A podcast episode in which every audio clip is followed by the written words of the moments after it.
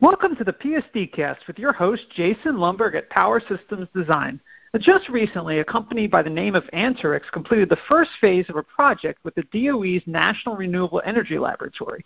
Using Anterix's 900 megahertz spectrum, NREL demonstrated increased reliability for distributed generation systems such as solar and wind using private LTE communication. We've talked uh, about how the Internet of Things desperately needs a reliable security infrastructure, or the consequences could be dire and global, and this is no different. If next gen distribution systems like those that enable solar power, if they're to be successful, they need, they need to be resilient and secure. And with us today to talk about the project and these issues is the Senior Vice President of Technology and Engineering with Anterix, Mike Brozek. So welcome aboard, Mike, and, and let me start by asking you how long has Anterix been uh, working on this project? You know, what made NREL choose Anterix in the first place?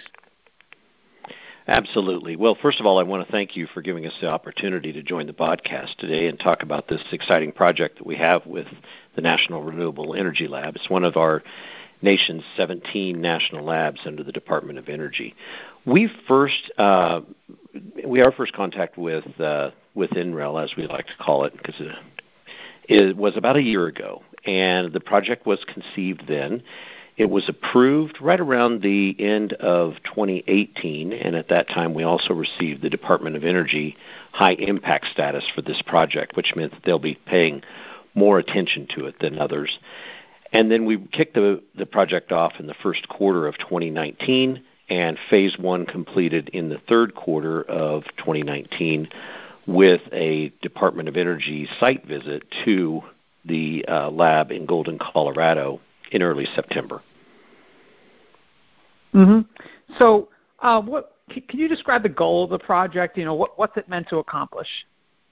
Absolutely. So, the National Renewable Energy Lab, or NREL, um, they're looking at, at future problems that we're going to have on the grid. A future where most homes have solar panel, where distribution or generation has moved from large centralized locations like coal plants, nuclear plants, large wind farms, where more of the generation of electricity is happening clear out at the edge of the distribution network at your house, the solar panels on your home and potential battery storage that you may have installed to to capture that energy. Utilities have a job every single minute, second of every day, and that is to balance the generation supply with the consumer demand. That's normally done at large centralized generating facilities, like I mentioned. But when the generation moves to the home, the need to control that also moves all the way to the home.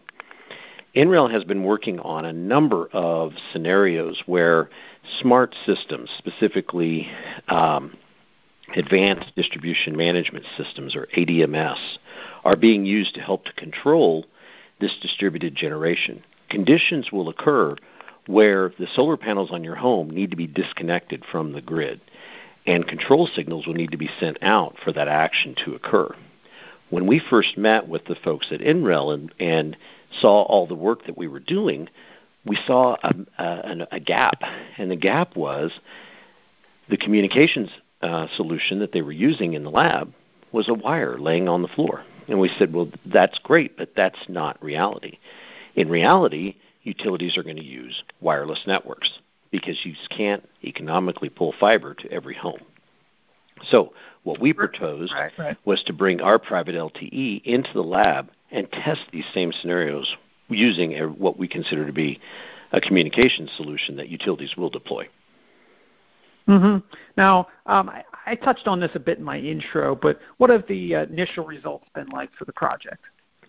Well, they've been great. You know, one of the things that we've uh, really focused on is the ability to get these control signals, uh, specifically a trip signal, through the network in various wireless congestion scenarios.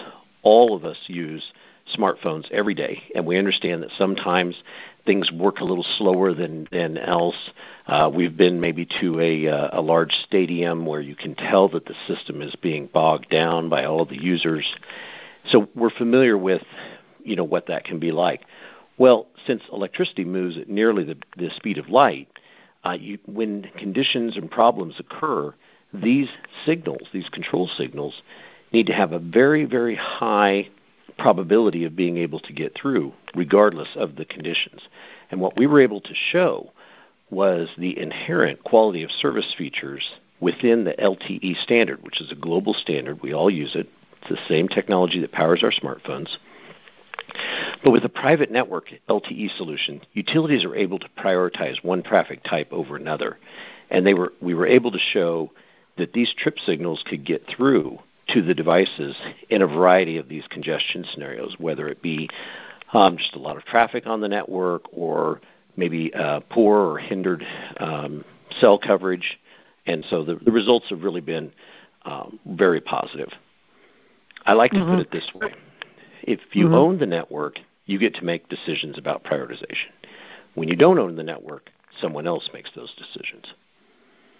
Right, right. So we've been we've been talking how uh, Anterix just completed phase one of the project. So then the next obvious question is, what's the extent of phase two? So in phase two, instead of focusing on just one use case, which was that trip signal, we want to bring in the full suite of use cases that the utility would be using with their ADMS system. So this could be everything from checking the voltage at a meter. Um, it could be a simple status updates from various systems out there, fault um, location devices, which utilities are deploying more and more of these um, you know, uh, technologies. It's really it's the Internet of Things, the industrial Internet of Things. Is what's happening. More and more devices being put out into the field, so that the systems like ADMS have more information in order to be able to make the right decisions. So we just really want to open it up to the full suite of ADMS use cases. Right, right, of course.